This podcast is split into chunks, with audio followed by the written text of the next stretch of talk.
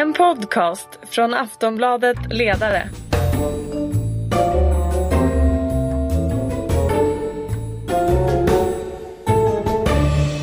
Hej och välkomna till Lönedags, ledarsidans podd om årets stora lönerörelse. Vi har kommit fram till slutet av februari och de flesta har fått sin lön. Och precis den här månaden står väl avtalsrörelsen egentligen kanske inför sitt mest dramatiska skede. Eh, det ska vi förstås prata om i den här upplagan av Lönedags. I studion finns som vanligt Susanna Lundell, chefredaktör på landets största fackliga tidning Kommunalarbetaren. Välkommen! Tackar! Här finns också Tommy Öberg, nestor i svensk arbetsmarknadsjournalistik eh, och bland mycket, mycket, mycket annat tidigare chefredaktör för tidningen Arbetet på den tiden det hette LO-tidningen. Välkommen! Mm. Tack så mycket! Här finns också Daniel Svedin och jag, Ingvar Persson från Aftonbladets ledarsida. Eh, och tillsammans har vi som sagt eh, fortsätter vi att prata om avtalsrörelsen. Eh, och vi kommer tillbaka till de här stora avtalsområdena. Men jag tänkte vi skulle börja med veckans flygstrejker. Eh, faktiskt, för det har ju, har ju faktiskt bränt till lite grann. Eh, I början av, av den här veckan så strejkade kabinpersonalen på bemanningsföretaget GEC. Eh, som bland annat då på flyglinjerna mot Kalmar och Vasa i två dagar. Och nu precis när vi spelar in det här så får piloterna ett nytt bud. Susanna, tänker du att det här är en stormsvala som eh, liksom förebådar en dramatisk och våldsam eh, strejkvåg över landet? Svårt att säga, men man kan väl säga att det är ju det är ju ingen som vill säga ja till ett avtal som är dåligt för de anställda för då är man rädd för att det blir en trend. så. Och eh, det är ju spända lägen. Unionen har ju gått ut i vissa frågor och, och sagt nu att man, man ser väldigt allvarligt på det här och faktiskt ser en strejk, en väldigt stor strejkrisk. Eh, och nu har ju det kanske inte varit bara flyget man har tänkt på då utan även andra områden. Så det, är, det är ett väldigt spänt och hårt läge nu eh, på, i, i avtalsrörelsen som jag kan inte riktigt påminna mig om. Det var ett tag sedan jag har hört sådana tongångar så pass tidigt så. Mm. Tommy, vad tänker du? Ja, jag tänker lite som Susanna att, att det här skulle kunna vara just det du kallar en stormsvala som eh, visar att, att det som väntar nu närmast när det gäller Almega IT och Unionen och Sveriges Ingenjörer kring den här omstridda frågan kring flexpension. Mm.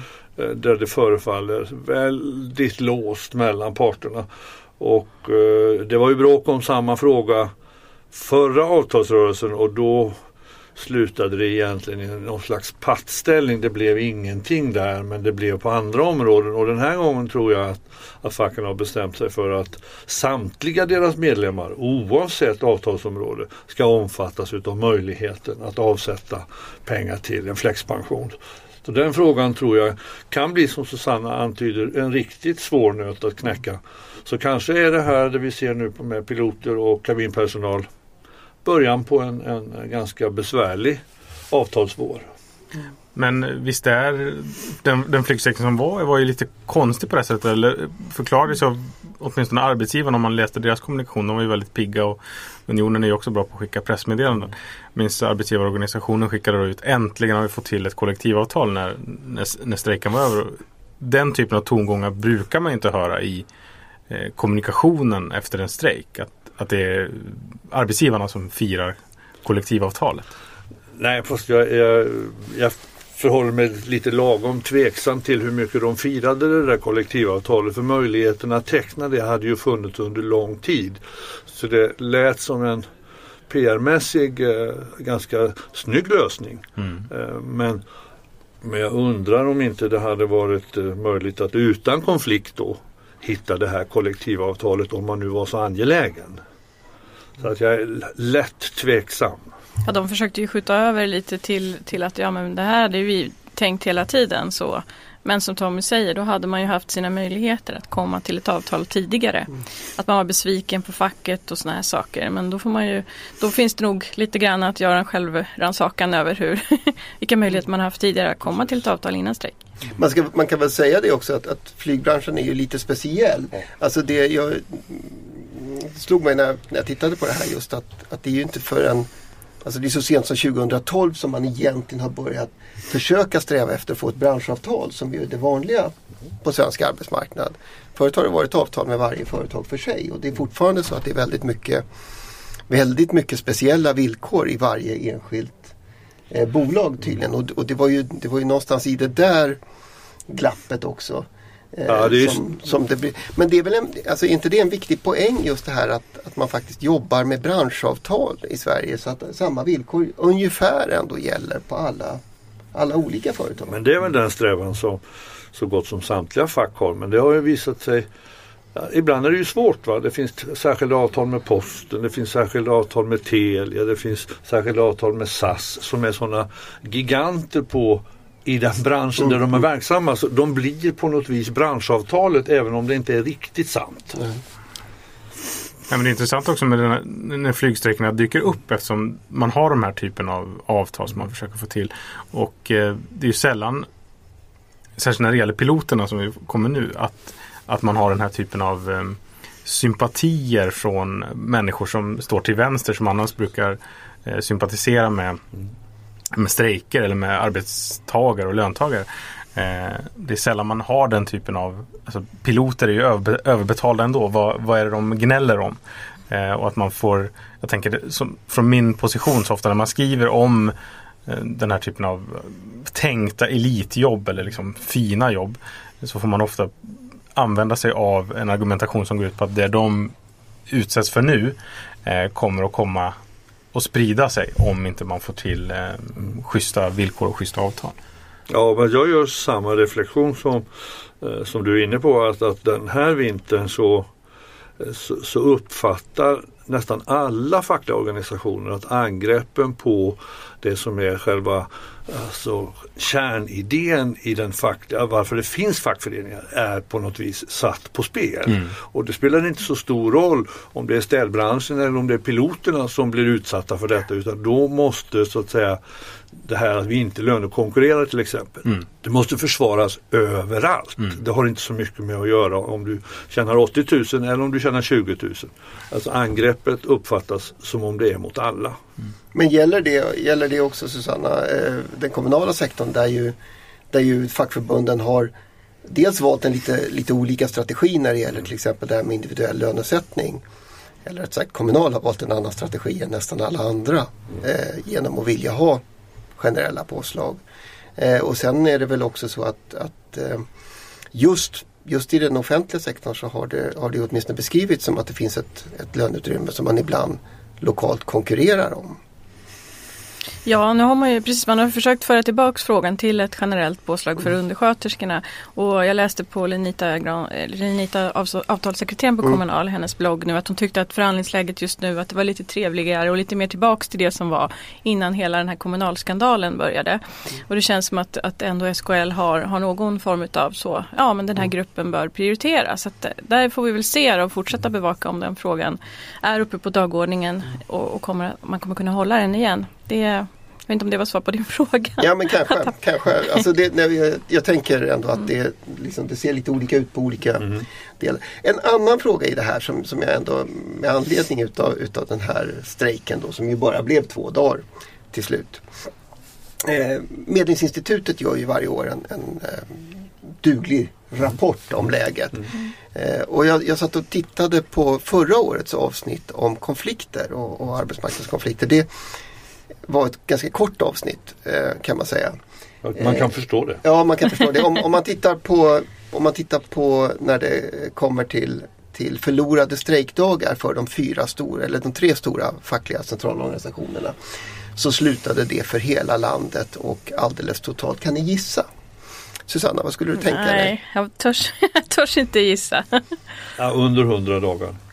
Jag har ju läst dig så jag tänker, ja, du får säga själv. Jag får säga det själv.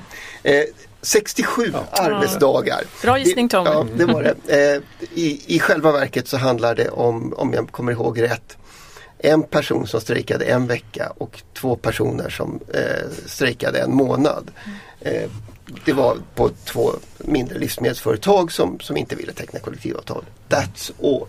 Och inte ens syndikalisterna hade väl strejkat särskilt mycket. Nej, ett hundratal dagar. Eh, Samt eh, ytterligare några dagar i olovliga strejker. Jag tror Medlingsinstitutet har hittat två. Det där kan väl inte med bästa vilja i världen beskrivas som en väldigt stökig, även om det nu inte var stora avtalsrörelser och så, så, så har vi ju ändå alla de här eh, liksom företagen där man skriver kollektivavtal och hängavtal. Eh, det är 67 dagar i ett helt land liksom, med 4,5 miljoner Eh, Nej, det är klart att du har rätt att, att det är, är en, en kolossalt stabil och lugn arbetsmarknad vi ser. Men det tycker ju inte alla. Nej. Det vet vi Utan arbetsgivarna skulle ju omedelbart säga att det här är alldeles för oroligt och stökigt. Och det är inte för att det 67 förlorade arbetsdagar utan det är för att det är så många varsel som läggs mm. mm. som inte löser ut. Varsel i sig har de nu skjutit in sig på är problemet. Mm. Och då har de lyckats hitta att Byggnads har lagt X och Transport har lagt Y och Seko har lagt Z varsel och det är nog för att vi måste inskränka möjligheterna lagstiftningsvägen för att de ska få lägga sympativarsel. Så att alltså den här frågan kokar och lever eller precis under ytan hela tiden alldeles oberoende om det är 670 eller om det är 100 000 eller 67 dagar. Det är en fråga om, om makt som vanligt som det kokar ner till. Och att, att Medlingsinstitutet, alltså relativt opartiska inlaga om vad som faktiskt hände, det förefaller inte spela särskilt stor roll. Men eh, Medlingsinstitutet räknar inte varsel? Nej, men det gör Svenskt Näringsliv. Jag, jag tittade på deras pressmeddelande. Ja. De gjorde ett upprört eh, utspel. Eh, 25 varsel plus fyra stycken om kollektivavtal. Men 25 varsel mm. om internationella sympatiåtgärder eller den här sortens enskilda hängavtal. Mm. Eh, I hela landet förra året. Och det anses då i deras värld vara väldigt störande och allvarligt. Och Men är inte, är, är, ja, är inte det lite konstigt med tanke på att just de här varslen som de då är upprörda de här 25 de handlar ju i huvudsak just om att man vill skriva kollektivavtal, vilket ju Svenskt Näringsliv säger sig vilja. vilja. Och vill man vara snäll kan man ju ge dem en eloge för att de är fantasirika och försöker hitta nya kreativa saker att slå ner på. Det är väl det mest positiva man kan säga. Men hur man skulle kunna tolka de, dessa 25 som någonting fruktansvärt upprörande har jag lite svårare att se. Det är naturligtvis, nu har man pratat om strejk så många gånger och sagt det så många gånger så att man behöver hitta något nytt att skjuta in sig på. Men anledningen att vi inte har fler strejker och fler varsel är att vi har en fungerande modell på svensk arbetsmarknad för hur man förhandlar fram avtal som många andra länder faktiskt borde vara avundsjuka på om de inte redan är det. Vi har inte bönder som åker fram med ett lass gödsel så fort de blir upprörda över minsta lilla grej och så utan vi har, lite, vi har ganska stor ordning och reda på svenska arbetsmarknader jämfört med andra länder och det, det borde väl arbetsgivarna också kunna se. En del kopplar ihop det här med, vi kommer säkert tillbaka till det om vi hinner kanske, låglöneoffensiven. Att man dels pratar om vi måste sänka lönerna för de som sänker, eller har sämst löner. Eller eh, för att få in människor på arbetsmarknaden. Och samtidigt så ska vi omöjliggöra för strejker och varsel. Eh, tror ni att det finns någonting i det? Rautio, en person därifrån som jag inte minns namnet på. Jo, det var Nils Karlsson på Ratio. Just det. Eh, skrev någon debattartikel som var på det temat. nästan rakt ut. Skrev han väl Ja, alltså visserligen betraktas ju Ratio som, som ett uh, institut som står nära arbetsgivarvärlden. Men, mm. men jag har faktiskt inte sett mer än hans debattartikel som, som kopplar ihop det så tydligt att uh, möjligheten att visa sympati för att stötta allt ifrån att teckna avtal eller för att mm, i lönekamp eller vad det nu kan vara. Jag, uh, så att än så länge så förefaller han vara liten ensam ropande röst i öknen. Men han kanske är en förlöpare. Mm. Han kanske är den tidens stormsvala just det. Bara en fråga som jag ändå, lite grann apropå det Susanna sa, en fungerande arbetsmarknad. En fråga man kan ställa sig är ju, strejkar inte svenska eh, fackliga organisationer för lite egentligen? Om nu arbetsgivarna kan känna sig så upprörda över att ens hotet finns där. Det är en bra fråga. Det, det beror på vilka glasögon man tar på sig. Jag kan ju tycka att det är bra med varsel, det är bra med möjlighet att ta till strejk och stridsåtgärder och så vidare. Men det är ju det yttersta, det är det sista man gör. Under resans gång är det ju väldigt många förhandlingstillfällen och tillfällen där man försöker lösa. Och det är det som är kärnan. Så att jag tycker inte man ska se det som någonting negativt utan snarare som att det finns en vilja att faktiskt hitta fram till avtal. Ja, det finns nog eh, röster i, i, den fackliga världen som, som tycker att man kanske borde prova lite hårdare när det gäller både lönenivåer eller att stå emot krav på försämringar utav avtalen. Att inte tveka att då varsla och till och med vara redo att ta strid. För att om man tittar man 25 år bakåt så är det ju inte så att, att eh, avtalshistorien är kantad utav rader utav fackliga framgångar. Utan det är snarare tvärtom att det är en hel del förluster när det gäller alltså maktfrågor. Alltså arbetstidens längd, arbetstidens förläggning, permissionsregler. Alla de här Tired of ads barging into your favorite news podcasts? Good news. Ad-free listening is available on Amazon Music for all the music plus top podcasts included with your Prime membership. Stay up to date on everything newsworthy by downloading the Amazon Music app for free or go to amazon.com slash news ad free. That's amazon.com slash news ad free to catch up on the latest episodes without the ads. sakerna har arbetsgivarna flyttat fram sina positioner utan att facket har ens varslat om konflikt för att försöka stå emot. Så att jag tror att det är en levande och ganska nyttig diskussion också inom den fackliga rörelsen om vad ska man ta till det yttersta vapnet? När är det dags? Jag tänker lite relaterat till det där. Och det här kan ju Susanna såklart bäst men liksom, den besvikelse över kommunalstrejkerna som har varit att om man, om man har konflikt om vissa frågor så upplever medlemmarna att man ändå inte har gjort de där framstegen som, som ja, man gick ut och bråkade för. Den besvikelsen som kan komma bubblande då är väl också någonting som jag tänker att fackliga organisationer borde vara nervösa över. Att om vi jag tror att de Brå, bråkar helt enkelt så måste vi veta att vi kan vinna någonting. Och att vi kan presentera det som en vinst jättetydligt. Ja, annars blir ju besvikelsen dubbel. Mm. Så jag håller med dig Daniel. Precis. Så är det ju. Ja men det var väl det vi såg efter Kommunals stora konflikt 2003 som inte ledde till det som man Alltså de förhoppningar som hade väckts och, och, då blir besvikelsen enorm och det tar många år att samla ihop sig för att liksom känna att nu är vi en rörelse som är redo igen. Mm. Kanske är det nu. Det återstår att se. Då är vi egentligen inne på fortsättningen skulle man kunna säga. Jag inledde ju hela, hela det här programmet med att påstå att den kommande månaden är alldeles speciellt avgörande. Vad är det som händer egentligen Tommy nu? I månadsskiftet? Ja, om man börjar med att prata om industrin ju som då ju, alltså innehar någon slags ledartröja i, i det här racet så är det ju så att från och med första mars så kliver de så kallade opartiska ordförandena in som förhandlingsledare på alla de olika avtalsområdena inom industrin. Och det betyder att de, de tvingar, de föser parterna kan man säga framför sig mot en uppgörelse.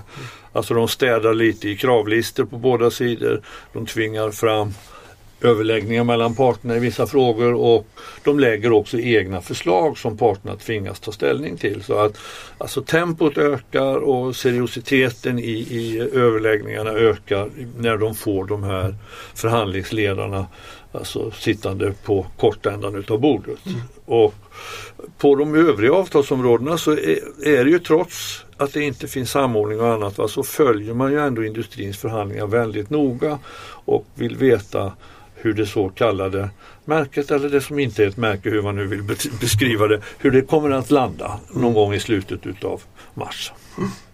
Och där verkar ju inte minst eh, IF Metalls Anders Färbe vara eh, orolig när det gäller, inte hur det kommer landa, men hur det kommer att, landa hos, hos eh, omvärlden.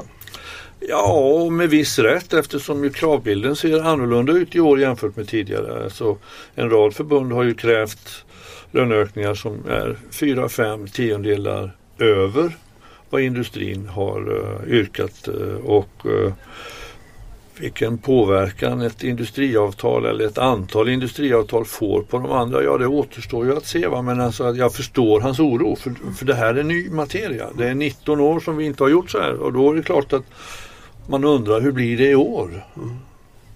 Susanna, Kommunals krav har ju egentligen tagit ändå avstamp i just eh, industriavtalet eller, eller tanken på ett, ett slags märke med det här kravet på underskötersketillägg uppe på det då.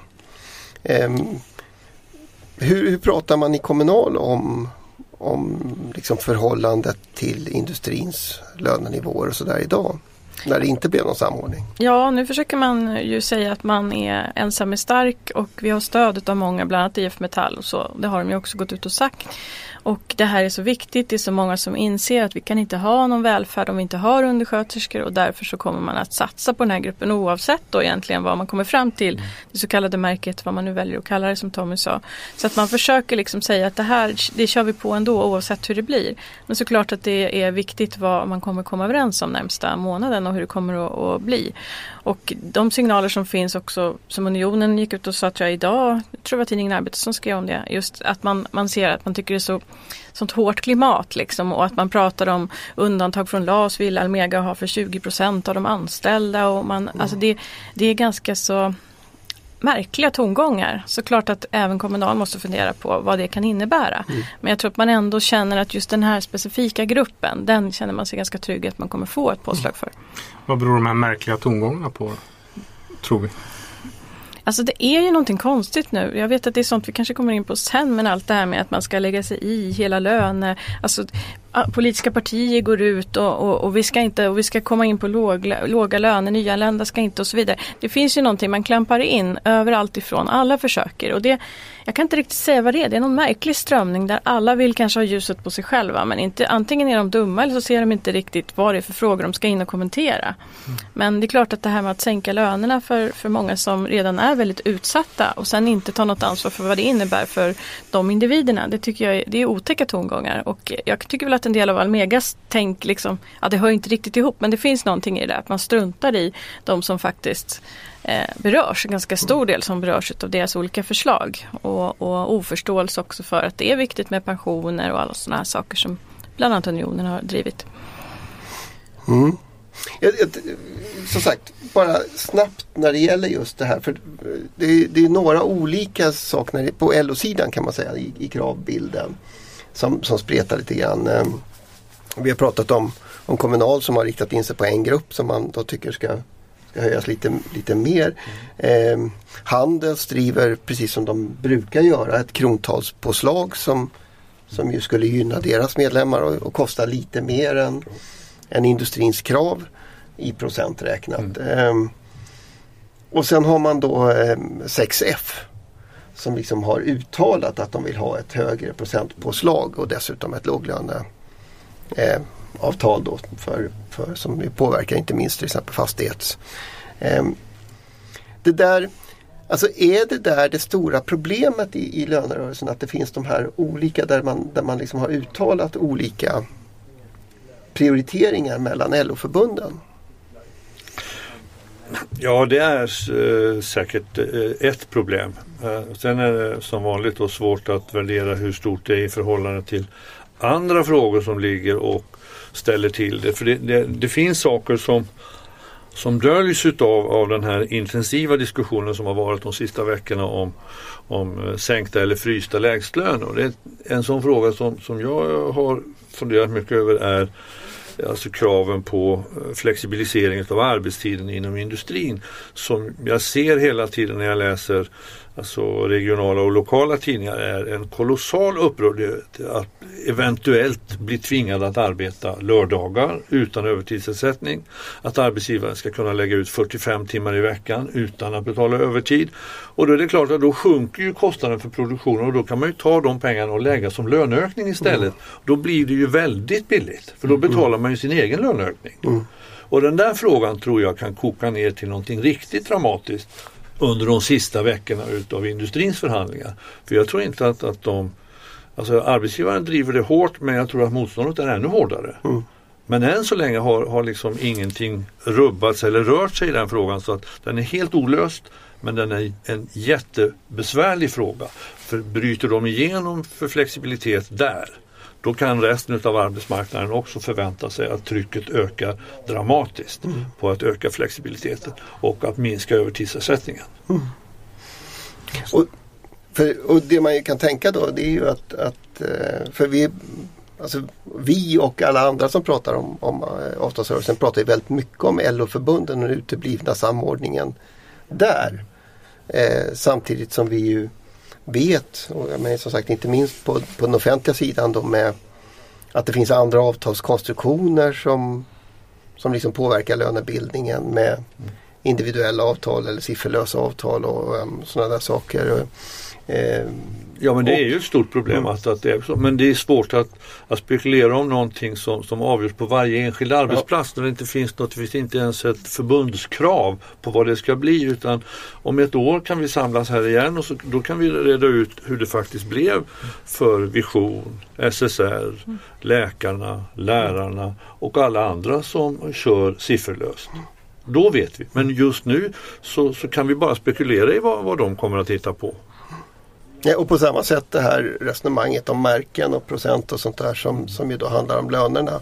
När vi vet att det är mycket annat som ligger i, Ja det det. i förhandlingarna. Och som också är pengar då fast inte nödvändigtvis eh, inräknat. Nej, för alltså jag tänkte på din, eller din fundering där Susanna just om, om eh, de här kraven. För det är klart att arbetsgivarna har ju, där fungerar ju samordningen väldigt bra. Eh, men det är väl också en erfarenhet om man, tänk, om man jämför med den fackliga sidan att, att även om man då är säker på att samordningen fungerar så har man ju ett stort behov av att markera sina egna krav där det är möjligt. Alltså, Jag, jag, skulle, alltså jag har en, en, en fundering kring det där med, med de så Ibland beskriver vi och andra arbetsgivarna så, så väl samordnade. Men om man tittar lite noggrannare på vad de ju faktiskt säger nu när det har gått ett par månader utav förhandlingar så börjar det spreta rätt rejält. Alltså. Den enighet som Svenskt Näringsliv skröt om för ett år sedan förefaller helt bortblåst när det gäller rätten till flexpension till exempel. Där har Almega valt samma linje som de valde i förra avtalsrörelsen. Då det blev, ursäkta svenskan, ett jävla bråk i arbetsgivarvärlden. Nu är vi där igen. Så att hur, ja, hur samstämt det är, för, ja, det får man nog ha ett öga på. Jag är inte säker på att de är sådär jätte ihopkörda när det väl kokar ner till att nu ska vi göra upp. Eh, Så att mm, vi får se. Nej, man kan ju vara överens på ytan men så kan man ju märka att det bubblar där under. Och det är väl det som är, så att ska man ha en samordning då ska man ju vara överens på djupet. Och det är väl det man kan titta historiskt för fackförbunden inom LO till exempel. När man har varit överens så har man ju haft mycket lättare att få igenom sina krav. Så att eh, man kan ju vara överens utan samordning också men jag menar allting beror ju på hur det ser ut i kärnan, i, ver- I verkligheten. i verkligheten, precis. Okej hörni, till slut bara. Eh, den här månaden har ju, har ju, som har gått har ju och nu innehållit eh, rätt speciella politiska krav på, eh, som, som väl vi alla har lite svårt att se hur det tekniskt skulle gå till. Men, men det här att, att flera partiledare för liksom, till synes seriösa partier eh, går in och, och uttryckligen hotar med lagstiftning om särskilda lönemodeller. Ehm, är det ett tecken på att den svenska modellen är på väg att, att haverera? Susanna? Det kan ju vara ett försök att få den svenska modellen att haverera. Men jag tycker det är plumpt och korkat och dumt. Jag, jag tycker att en del partiledare får fundera lite på vad de håller på med faktiskt. Jag tycker inte de ska in i det. Jag tycker till och med Reinfeldt som jag inte hållit med om mycket i mina dagar. Men han har ju till och med förstått att det där är inte något han ska in i. Så vad håller de på med nu i före detta alliansen till exempel? Hans, eh, hans, de nya partiledarna där som är inne och tassar hela tiden på det här. Det är ingenting de ska in i tycker jag överhuvudtaget. Bort med tassarna. Alltså, jag har sett det liksom en, en, relaterat till LOs eh, icke-samordning om man ska säga. Någonting som bubblar i på Twitter bland näringslivets eh, liksom, avlönade chattrare. Att de tycker att liksom, låglönediskussionen har inte lyfts av högern och näringslivet utan det är LOs, eh, att de inte samordnade sig gjorde att de var tvungna att ha någonting att prata om. Och så skriker de om eh, låglöner i högan sky och liksom betala politism för att sätta upp elaka affischer utanför förbundskontoret. Att det, liksom det, det är LOs fel att vi pratar om låglöner. Det verkar vara det som kommer nu. För att LO inte har Men jag något tycker att det verkar som om det är LOs fel det mesta när, när de twittrar och, och bloggar och har sig. Alltså allt ifrån vädret till den här frågan. Och jag har lite svårt att ta det där på, på, på riktigt allvar. Inklusive de partiledare som, som nu har varit ute den sista månaden. Så att jag, eh, jag delar Leif Östlings uppfattning om jag tror inte de riktigt har förstått vad det är de föreslår. Nej. Men det finns ju någonting, vi pratade om det på redaktionen så här att liksom alla vet att det här inte kommer hända i den här avtalsrörelsen. Och så läste jag i eh, det är väl syndikalisternas tidning, Arbetaren. Eh, jag minns inte exakt vem det var som sa det men en ekonomisk historiker då som sa att det som man säger nu hade betraktats för extremism för bara fem eller tio år sedan. Mm. Att liksom tangentens riktning ändå är så här att vi ska nog ha lite vaksamhet över vad som kan tänkas hända. Inte imorgon men vad blir nästa steg? Ja, och långsiktighet är, är ju någonting som man i så fall ska ge arbetsgivarvärlden och även delar av alliansen alltså beröm för. Va? Alltså de släpper inte taget om en viktig fråga även om framgången uteblir både en och två och tre mm. gånger. Så att du kan ha rätt Daniel om att man ska, man ska nog titta på vart pilen pekar. Mm. Det får faktiskt bli slutordet för den här månadens lönedags. Vi kommer tillbaka och om en månad så har vi Eh, då är vi ju mitt i slutskedet. Det blir enormt spännande. Eh, ni ska ha stort tack Susanna Lundell från Kommunalarbetaren, Tommy Öberg från tidningen Arbete, ska vi säga så? Ja, det tycker jag. Ja, det gör vi. Eh, och Daniel Sedin från Aftonbladet. Eh, vi är tillbaka med lönedags när lönen kommer om en månad. Okej, okay, tack.